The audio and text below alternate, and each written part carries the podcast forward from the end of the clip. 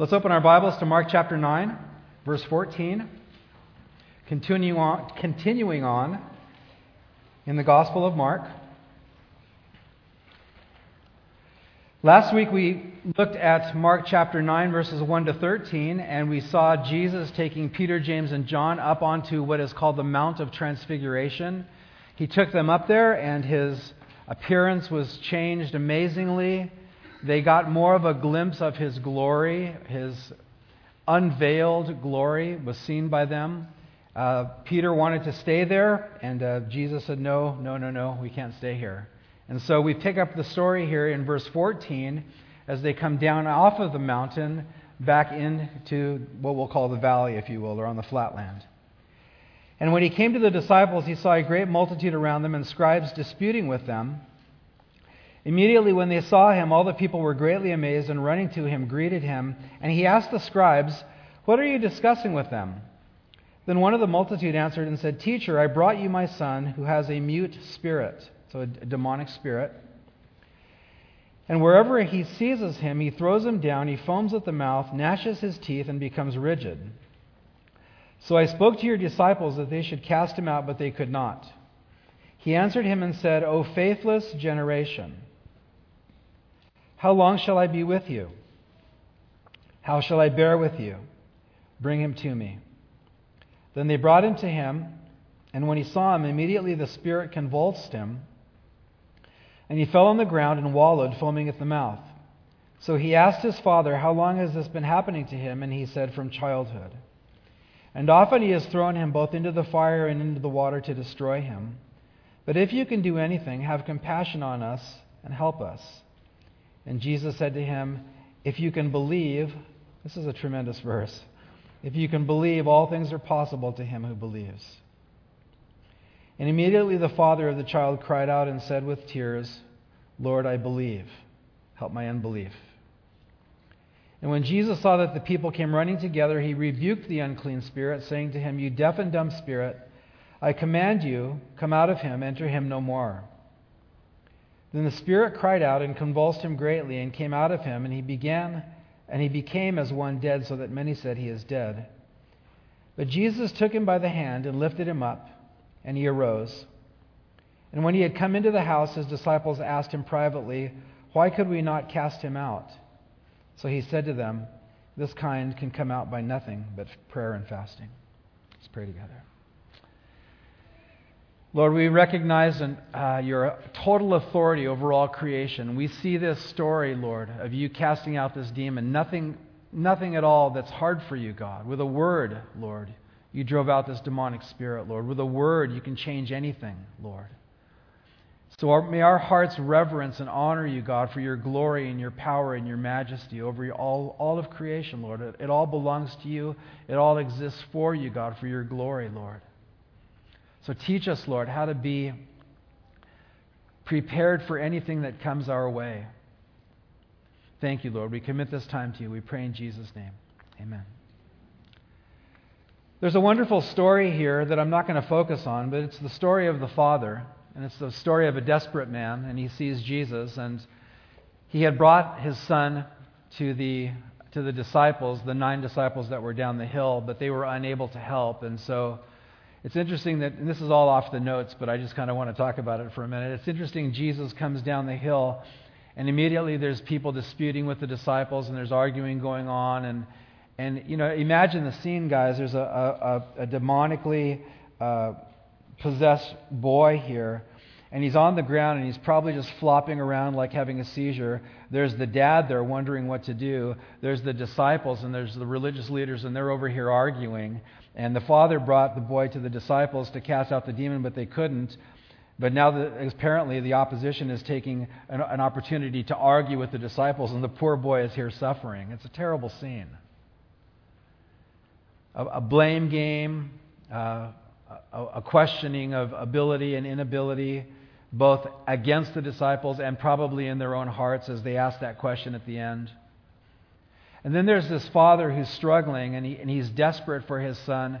And I love that, that Jesus said, you know, if you believe, all things are possible. And I love the honesty of this man, and I'm totally right there with him. Probably most of us are. I do believe.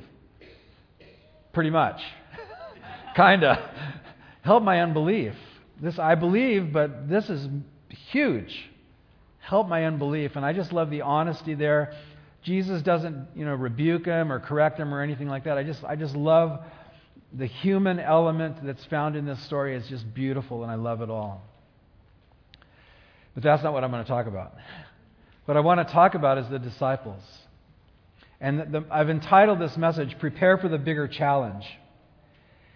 So let's go down the notes here and, and we'll just see kind of, and just remember what the disciples have gone through these last three years with Jesus, what they've seen, what they've heard, what they've done.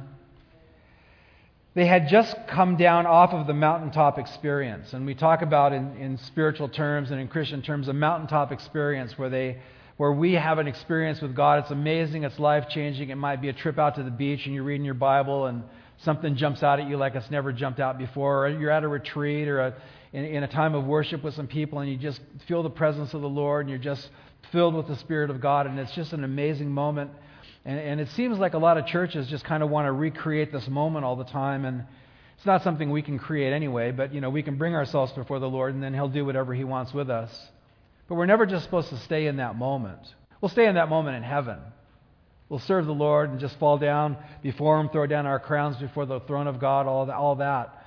But here we have those moments, I, am convinced, so that we can go back down the hill. So that we can go back down the hill remembering the authority of Jesus Christ, remembering the glory of God.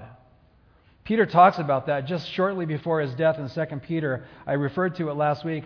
Peter said, You know, we saw his glory on the mountain. And that experience Peter held through the end of his life, probably just weeks before his death, before he was executed for his faith. So, those mountaintop experiences, as I've said, I'm convinced God gives them to us for His glory so that we'll glorify Him more fully and understand Him as much as our human minds can, but so that we take that experience with us so we can serve Him. So we can have great confidence. So, up on the mountain, they had even heard the voice of the Father. Look at verse 7 here, chapter 9, verse 7. And a cloud came and overshadowed them, and a voice came out of the cloud saying, This is my beloved Son, hear him. How's that for a, a mountaintop experience? Seeing your rabbi look like he's just, you know, dropped out of heaven and hearing the voice of God. That's an amazing mountaintop experience. But they're not supposed to stay there. Jesus had to die and be raised. If they stay on the mountain, Jesus doesn't die for our sins and humanity is in trouble. The disciples had work to do, kingdom work, and so we can't stay on the mountain. There's always innumerable needs, aren't there, all around us? I really want to say uh, amen and, and that I'm glad to see all the prayer requests coming in. There's quite a number of prayer requests coming in. That's really good. Um, whenever I pray over this prayer request, when I'm able to gather with people and pray, you know, there's a part of me that really rejoices that people here have the faith to turn in a prayer request. I love that. So, can I just invite you, if you're free on Mondays, come and join the group on Mondays. Also, come, come an hour early to church. It's, it's kind of not a bad thing to do. Little joke.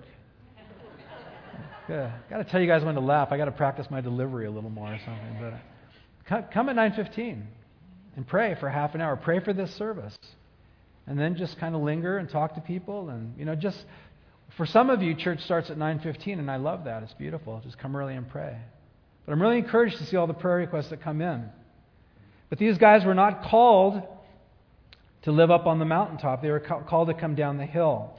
And we are called to have our mountaintop experiences and then come back down the hill and make a difference in the world. Look at your notes, Philippians 2. The Apostle Paul tells the church at Philippi do all things without complaining and disputing. There's a good one. Don't complain. So that you may become blameless and harmless, children of God without fault in the midst of a crooked and perverse generation. That's the world that we live in. It's crooked and perverse. The thinking is wrong, the doing is wrong, the planning is wrong in so many ways. The valuing is wrong. That which is useless is highly esteemed, and that which is highly esteemed in heaven is seen as useless on earth. Things are as backwards as they can be, have been forever. But, but Paul says, among whom you, Christians, shine as lights in the world. So we have the mountaintop experience so we can go down the hill and shine. so that we can reflect the glory of God. So they had tremendous, you know, besides the three years of experience with Jesus and the preaching and the teaching and seeing the miracles and being used by Jesus to cast out demons, they had quite a history of being able to cast out demons. Jesus had sent them out. And they had come back and reported success. So they had tremendous past history. But now they have a new challenge. I borrowed a little bit from the Gospel of Matthew. When the Father comes to Jesus, it said that he came and he was desperate and he was kneeling down before Jesus. So, again, this story is packed with human emotion, the drama of it. Also in Matthew, the Father says, Lord, have mercy on my son. Have mercy. Be kind to us, Lord. He had come to the disciples saying, Be kind to us. Now, they were probably emotionally kind, but they didn't have at that moment the goods to help. They were unable to help the man. Imagine how they felt, guys. They had cast out demons before, but this one is different. And now they have to stand there watching this boy you know, foaming at the mouth and flailing on the ground, and there's a crowd, un, un, undoubtedly, onlookers just looking, and maybe people giving advice, or maybe casting blame on the father, casting blame on the kid. In all, the, in, in all of that, the boy is down here on the ground suffering, and the disciples are starting to look at each other, and they're starting to feel like, we couldn't do it. And they're not only sad for the boy and sad for the father, they're getting questioned, and now they're questioning themselves. It's just a really difficult moment for them, spiritually speaking. Very difficult. We read that he's an epileptic and suffers severely. Look at your notes. Whether it was actually epilepsy or not, the word for epileptic is lunatic, which means struck by the moon. That's, it's just that phrase developed somewhere along human history. You know, when when we're going around town and things are weird and somebody says to you, must be a full moon. You ever hear that phrase? It's kind of what it means. It must be a full moon. People are crazy, you know. But whatever, whatever it was, we are told for sure that it was demonic. We are told that very, very clearly. It was demonic possession, and this demon wanted to destroy the boy, wanted to kill the boy. Imagine, guys, throwing him into fire to burn him to death or trying to drown him. Imagine the life of the parents waking up and, and you know, probably there was one, there was somebody probably with him 24/7 to protect him. If you've ever had a sick relative or a kid or something, mom and dad are taking turns sleeping, and neighbors are coming over to help, and all of that. The boy can't protect himself. He's vulnerable. He's a victim. How it happened, we don't know. We're not told. But the parents undoubtedly are just, you know, the word desperate really fits, doesn't it? Really fits. How long has this been going on? We're not told. It doesn't take long before sleep deprivation and you know emotions are, are just gone and your adrenaline depleted and it's just you're you, you're just a mess, you know.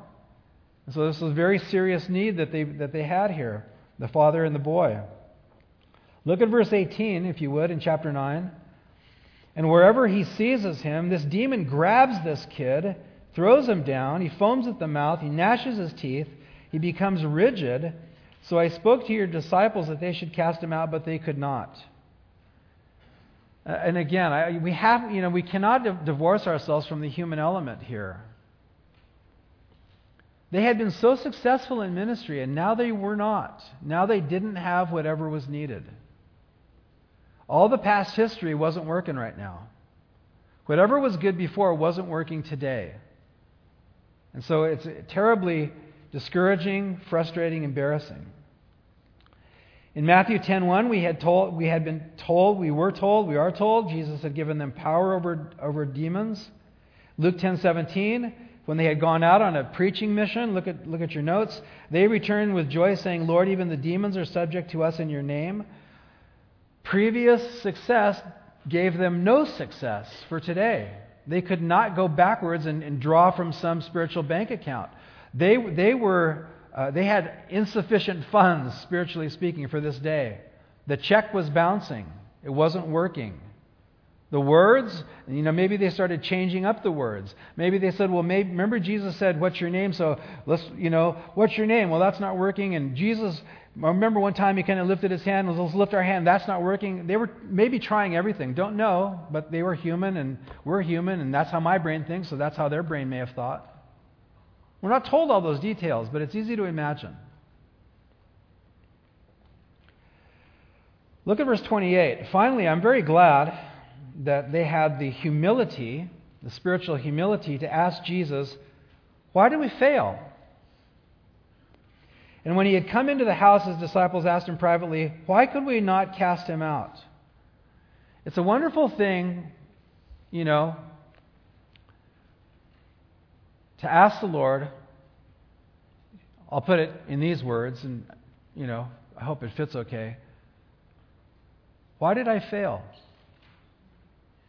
Why couldn't I get it done? I, have been able to handle this before, but I couldn't handle it today. Now, what we're going to be told is that this kind of demon is different than all the other ones. So it was a, it was a, it was a harder situation. But the fact is that they were surprised because they thought all the situations were going to be the same. I can handle this. I've done it lots of times. And, and we fall into that, don't we? I can handle this. I've shared my faith with, uh, uh, in Christ before. I've prayed for people before. I've counseled people before. I've helped people before. I've come to the rescue before. God's used me in all of these ways. Well, the, the day might come where you find out, oops, I wasn't able to get it done today. Something was lacking in my life. And so that's what's going on with these guys. I'm glad that they asked Jesus, why couldn't we cast him out? And, you know, it's just a good wake up call for us. And you know, when we ask this question, we ask this question when we failed. you, don't, you don't wake up in the morning and say, Today I'm going to ask God why I failed if you haven't failed yet. You have to fail first. Something, something has to come short. You have to fall short in some way that you didn't expect in order for you to even stop and think, why didn't that work out? Why did I fail this time? I've been able to do it every other time. So it's a real sobering, shocking moment because you think you can get it done and then suddenly you find out that you can't get it done, whatever it is. And so it's a real hard moment, but, but humility and wisdom coupled together will bring you to the place where you say, Lord, why couldn't I get it done? I, I love that they didn't blame shift. They didn't walk away saying, well, we can't do everything. Uh, it's probably the dad's fault. You know how he is. I, you saw the look on his face. Or, you know, they didn't blame shift, or they, they, they just totally owned it, which is always a good thing for us to do too, instead of dishing it out on someone else. Verse 29. Jesus, Jesus is happy to answer that question. My paraphrase I'll tell you why you failed. Lord, why did we fail? I'm glad you asked. I'll tell you why you failed. Because this kind, verse 29, can come out by nothing but prayer and fasting. So, you and I cannot fix everybody's problems, and I'm not called to fix everybody's problems. I remember in one of my favorite stories in the Gospels um, is of when two brothers came to Jesus, and they said, Lord, uh, make a decision for us. Help us to divide our inheritance, which basically means Dad had died, and now there's an inheritance, and the brothers were arguing about the inheritance. Gee, the Bible's not relevant at all, is it? So the brothers are arguing about the, the you know, the inheritance. Help, uh, tell my brother to divide this right with me. And Jesus simply said, Who made me Lord over you? And Jesus wouldn't let himself get backed into a corner. He wouldn't let himself get manipulated. I really like that. So I don't think we should ever try to serve the Lord, quote unquote, because people are manipulating us. Guys, don't let yourself get manipulated. We're not called to fix every problem. We can't fix every problem. God hasn't equipped us to fix every problem. But in this situation, they were called to, do it, in my opinion, and they were unable. This is one they should have been able to handle. This is one that they were called to handle. Jesus didn't say, Oh, it's too big for you. It's okay, don't worry. He didn't, he didn't let them off the hook at all. He told them, This is why you failed, because you weren't ready. And in those moments, you guys, and you know this, in those moments of needing to be ready, you can't suddenly say, Give me five minutes and I'll get ready. the readiness The, the readiness meets the opportunity. A, a good phrase just flashed into my mind, and when that happens, anything can come out of my mouth, so give me a moment. Success, and it's, it's kind of a, a, a positive mental attitude phrase, but it, you can, it has spiritual applications. Success happens when preparation meets opportunity. Success happens when preparation meets opportunity. So I think that's a spiritual principle. They, if they would have had been more prepared, now, the opportunity came to them. They weren't looking for it. But they didn't have success because they weren't prepared. And once again, they could have said, Well, we've done it all the other times. Well, that's great for all, all the other times, but you weren't prepared today. And so you did not have success. So we're not called to fix every situation, but we are called to, to be used by the Lord for some situations. And for those situations, we need to be ready. And Jesus said, verse 29, this kind can come out by nothing but prayer and fasting. So let's turn the page over. Look at verse 19.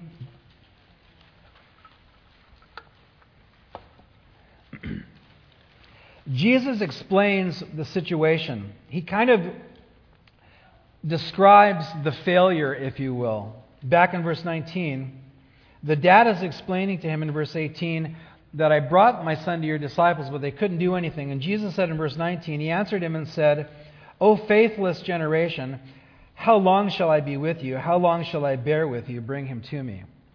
So, look at your notes here. Look, it's time for some definitions. Their general problem was this He called them faithless. Faithless means without trust in God. Now you have to stop and say, wait a minute, these were the disciples. They, didn't they have faith in God? Of course they had faith in God. They had they put their faith in Jesus Christ. They left their jobs, they left their families, three year uh, traveling thing with, with an itinerant rabbi. So, yes, they had faith. You couldn't call them faithless uh, in, in regards to the overarching view of their life. So, they were not men with no faith, but at this moment, they were men with an absence of faith. And they were men with an absence of faith leading up to this moment as well. They had general faith, but not faith for what was in front of them because they weren't prepared to have faith for what came to them unexpectedly. Over in Matthew 17, Jesus also adds the term perverse, faith, faithless and perverse generation. The word perverse means to turn aside from the right path. Now, notice, this isn't necessarily a purposeful turning away from the method and mindset of God, but it's a deviation nonetheless. We do that a lot. One of my pet peeves, and I just, you know, here I go. I just can't stand the, the way that pastors, some pastors, think that the most important thing is to fill every seat.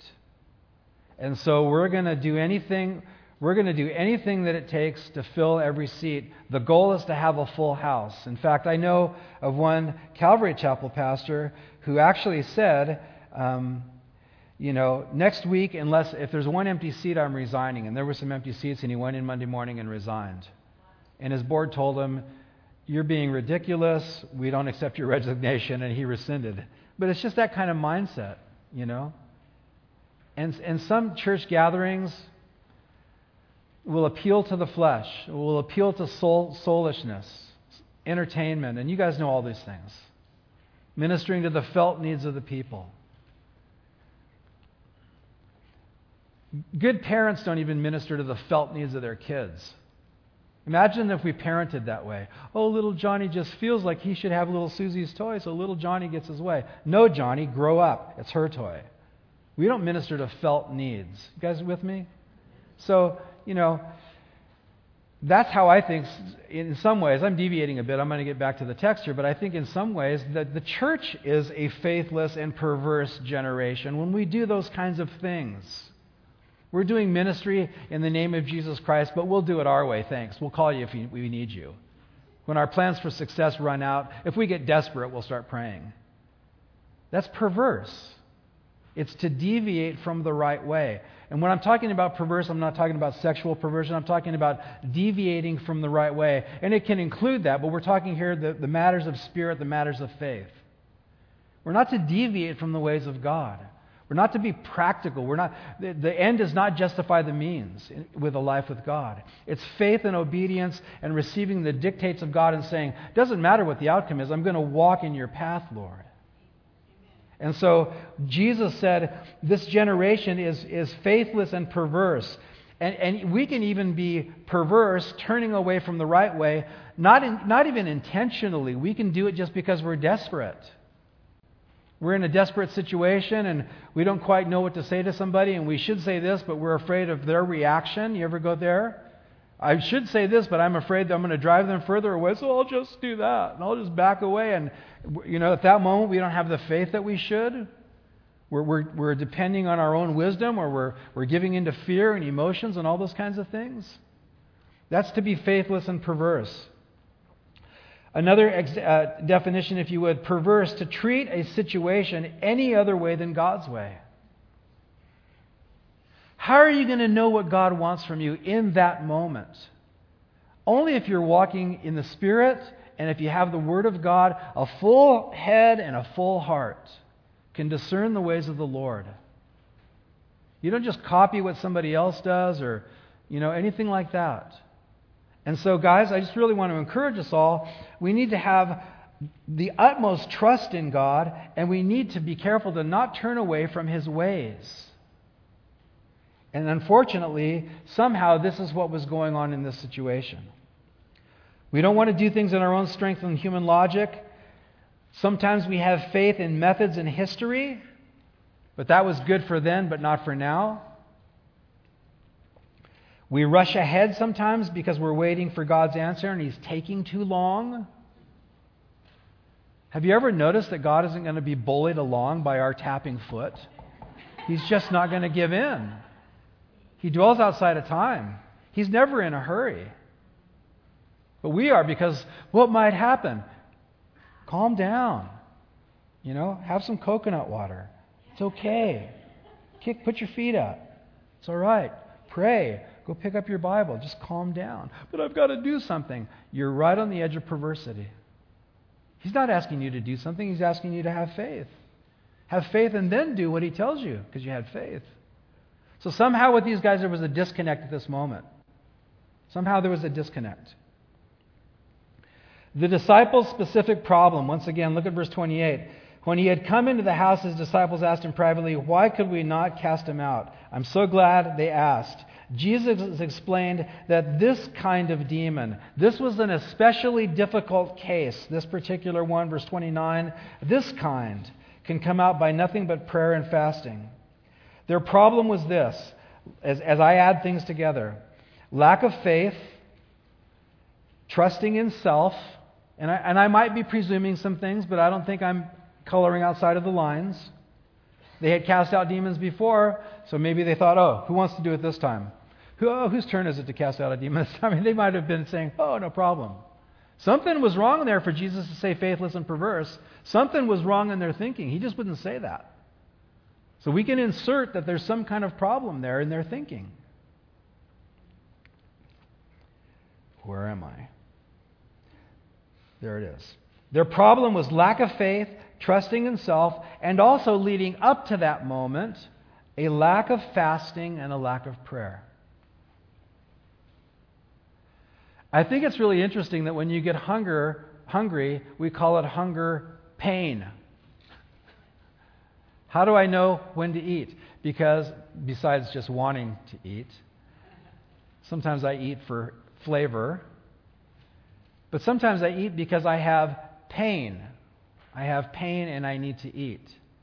And so I, I try to make a joke out of it. I'm going to see if I can get you guys to laugh a little bit, but you know, I would fast more except that it just hurts, you know.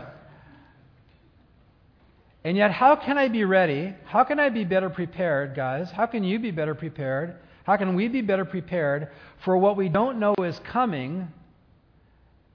We can't just respond in the moment. We can't just respond because we say, Well, I've been a Christian all these years. I've studied the Bible. I've gone to conferences and this and that. And, and I mean, praise the Lord for all of that. And I'm not involved with those substances like I used to be. Praise the Lord for that. And I'm, you know, serving and I'm loving people and I'm forgiving people and I'm bringing my offerings to the Lord and praise the Lord for that. And all that's wonderful. But there might still be something coming, and probably is, that you're not ready for right now. As you sit here right now, you're not ready for it. And you don't know that it's coming. Isn't that life? The policeman knocks on your door, or one of the chaplains knocks on your door, there's been an accident. Or you get a phone call, a family member, this or that, or whatever the case may be, your investments went, went south instead of going north. There's something for all of us, very likely. I'm not trying to. Aren't you glad you came to church today? Pastor Bill scared the wits out of us. You know, I'm not trying to scare you, it's just a warning. We just need to remember that all the things that you've done and all the things that you're doing, as good as they are, they might not be enough for the next thing that's coming. You know, how many of you guys have earthquake preparedness kits? Raise your hand. Okay, the rest of you, guess what? Did you know there's a fault line running through Westwood Hills? Did you know that? We live about 200 yards. Our house got shook. My lovely wife, we have somewhat of an earthquake preparedness kit. Do we know that it's coming? No, but we're ready if it comes. Spiritually speaking, we have an enemy that wants to devour us. You guys know that, right? Amen? He goes about like a roaring lion seeking whom he may devour. I don't know that lions ever take a day off. They're always just on the prowl, they're always looking. And so we need to be ready for that thing that's coming. And we see in verse 29 that their failure wasn't all the things, all the good things that they were doing were all good things. And they were to be commended. And yet Jesus said, you know, you could have pressed in a bit more. And you should have pressed in a bit more. You should have been praying more. You should have been fasting. Not because of the emergency that came, but because of the emergency that's coming. Not because of the challenge that's staring you in the face, but because of the challenge that might just be right around the corner, or next week, or next month. The things that we don't know that are coming, sometimes we go into neutral, don't we? You know, sometimes when I have fasted, it's after the catastrophe has shown up. And then I fast because I realize I need to recalibrate. I need to, I need to, whew, I've been in neutral. I wasn't as ready for this as I thought. I need to, I need to kind of recalibrate here. So I'm going to, you know, go some time and, and, and really seek the Lord. You know, th- these are all ambiguous, kind of intangible things, but just maybe I would have been better to meet that unexpected thing if I had already been fasting regularly and praying more. You guys with me? Yeah. You guys with me? Yeah. okay. It's true, isn't it? You guys know it's true, right? Yes or no? Yeah. It's true. It's true. And it's just that crazy human nature that says, oh, everything feels pretty good. I think I'll just put it in neutral and get good gas mileage right now, you know? No, you know what? We can never go into neutral. We can never go into neutral. Enjoy, the, enjoy, when the spiritual, enjoy the lull in the spiritual battle, to be sure, but the battle's not over until he takes us home. So, there's a great quote here from Mr. David Guzik. He says this Great prayer and fasting displays earnestness before God that brings answer to prayer. Often we dispassionately excuse me, often we pray dispassionately, almost asking God to care about things we care nothing about. Wow. I had some thoughts on soldiers. Consider the soldier. He becomes an expert in his weapons. He studies the battlefield. He studies the history of wars.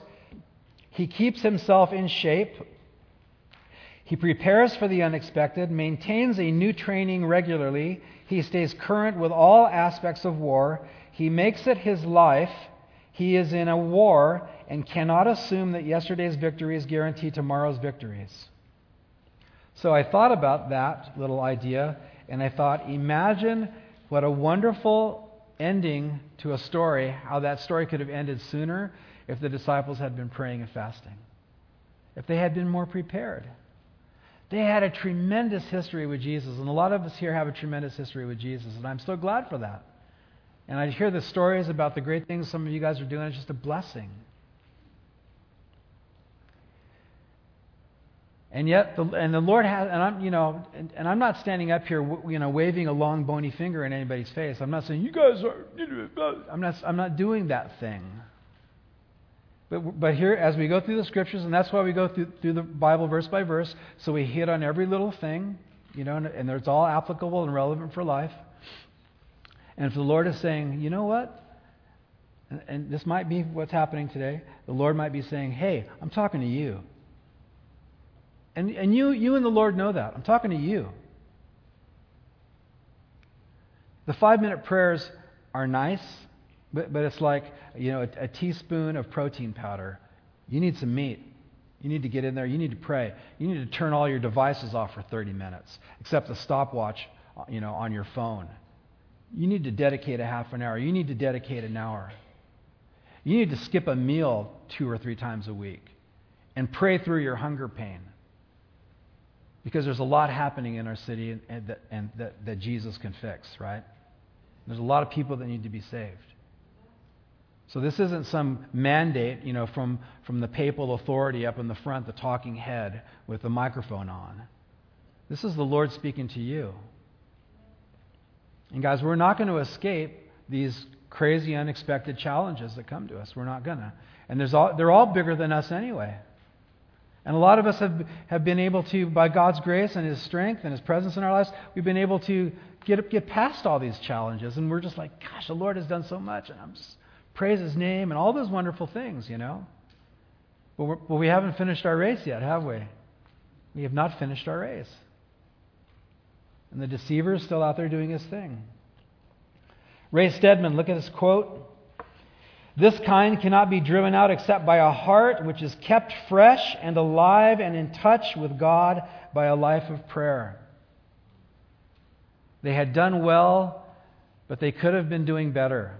And this isn't this is not to make anybody feel guilty. Maybe convinced or convicted about, you know what? Yeah, I've been in neutral. I've been slacking. I need to put the, you know, put my foot on the gas pedal again. I need to push push harder because things are coming.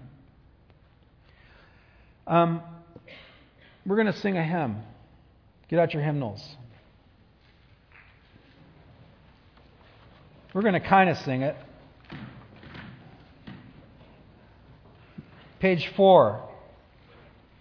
I was reminded of this great song with such wonderful theology.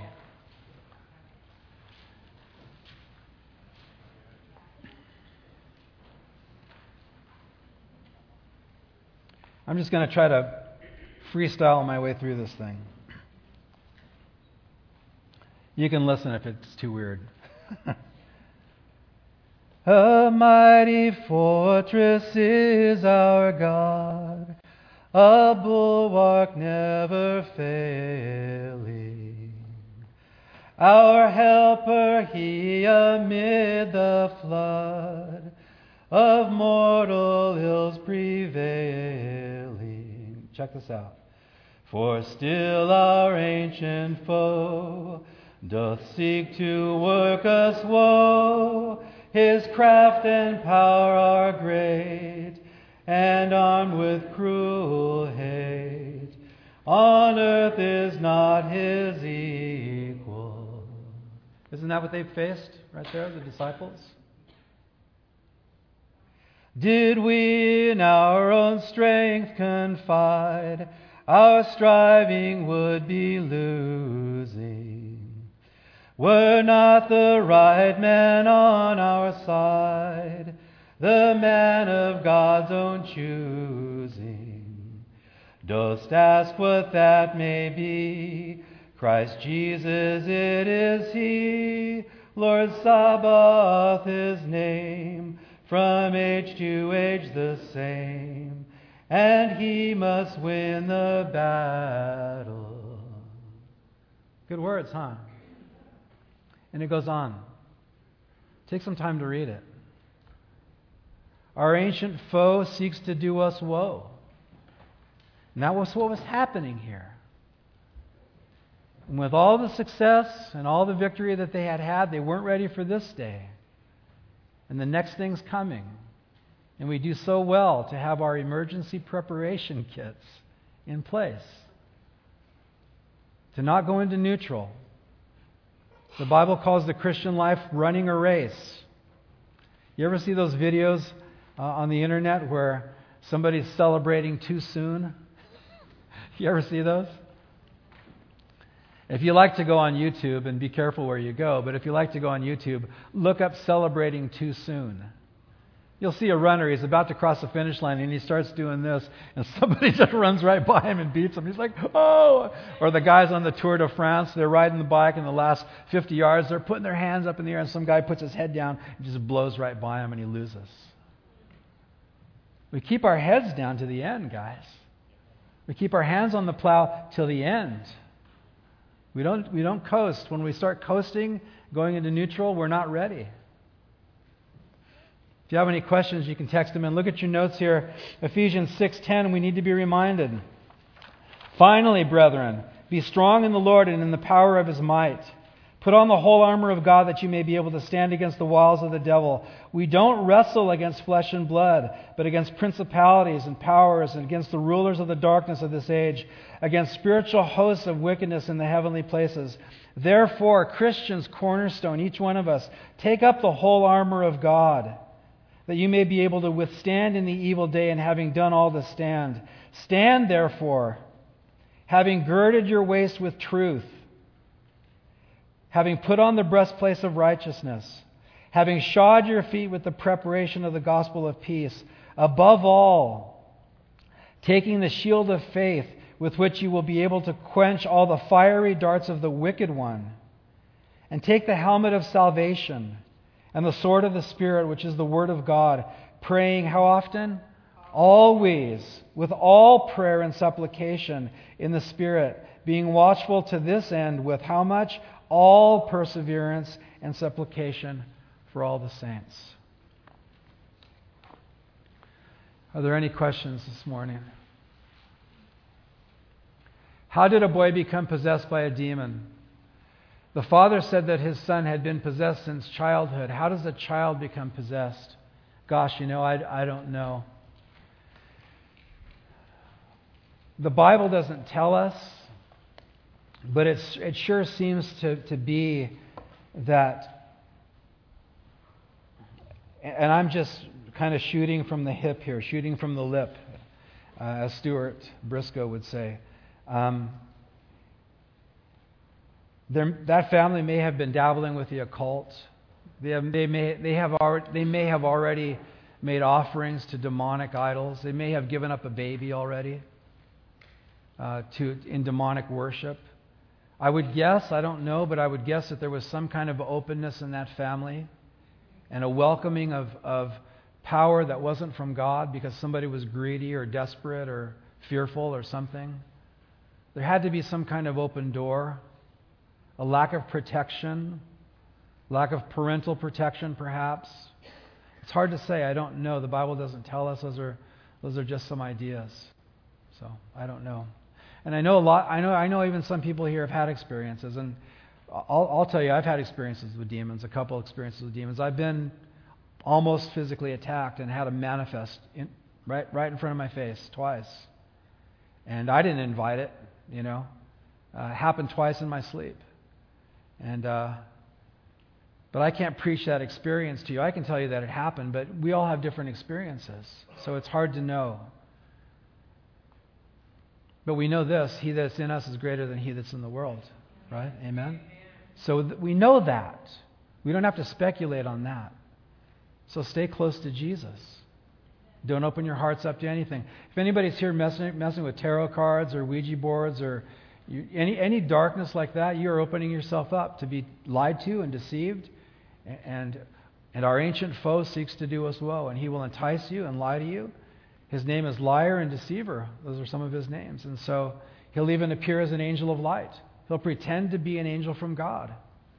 And so we need to be very vigilant to know, the, know God's word because then we can identify the enemy when he comes.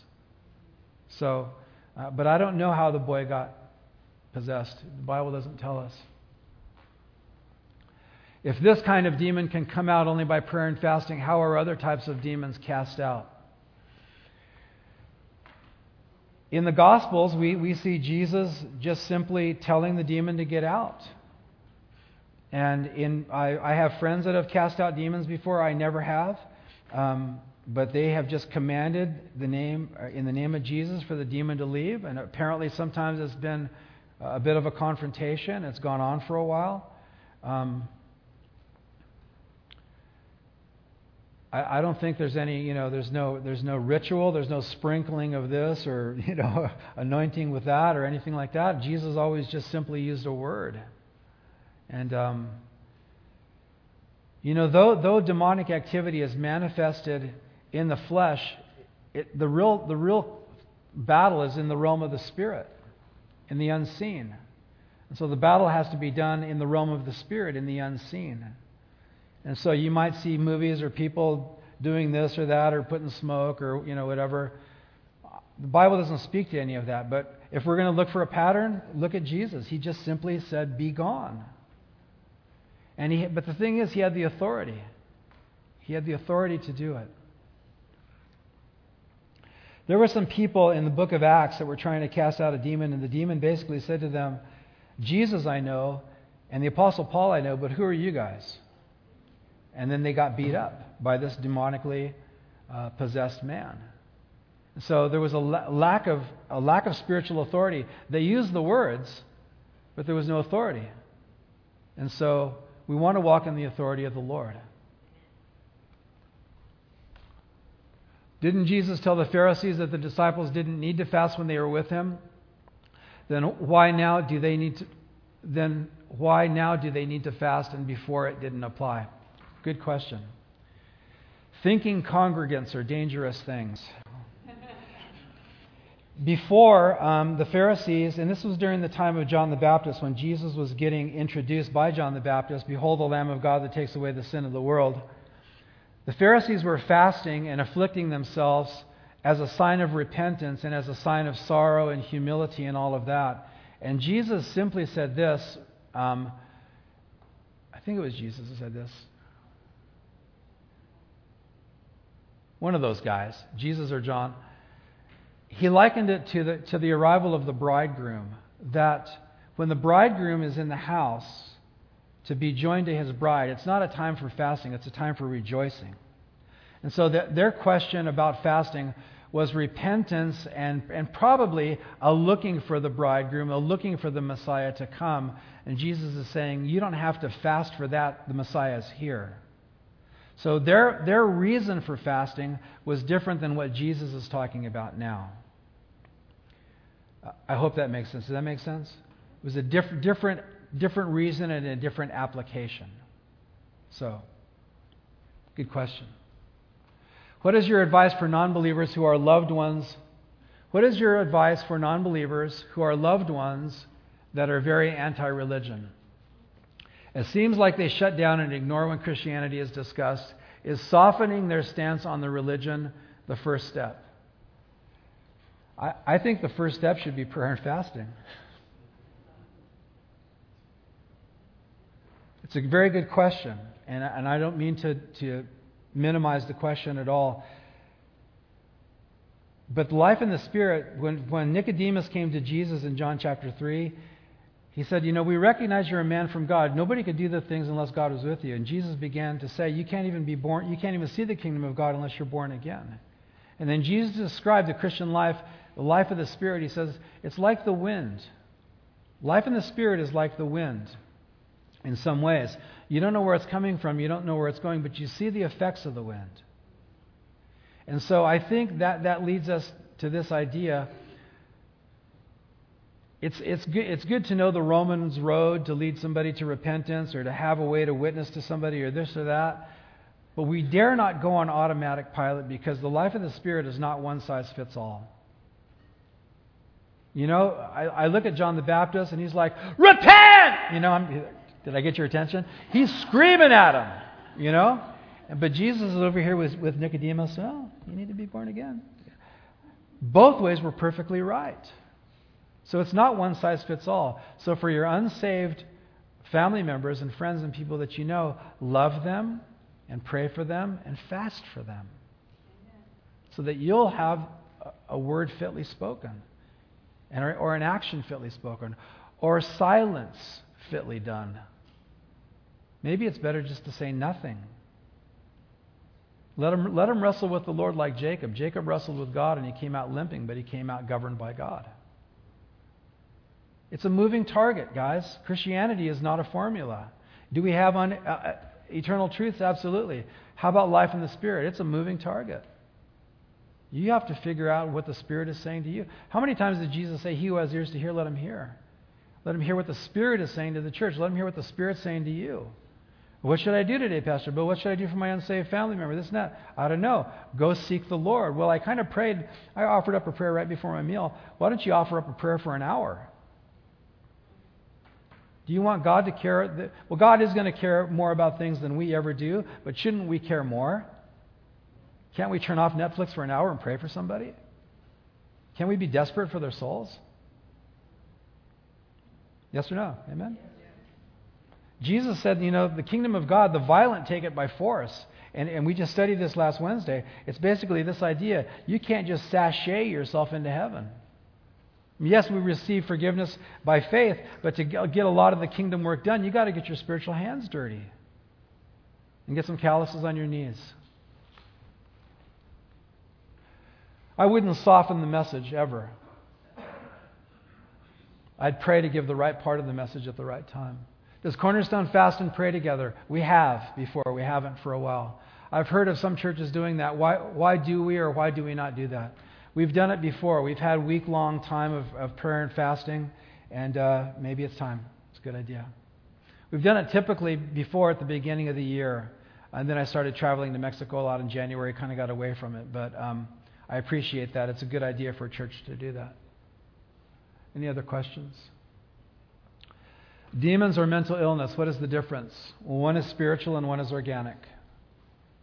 And sometimes it's hard to know the difference. So, if it's organic, I pray that people will take medication. There's a number of schizophrenic people that we can recognize around town, and you see them because they're talking to themselves.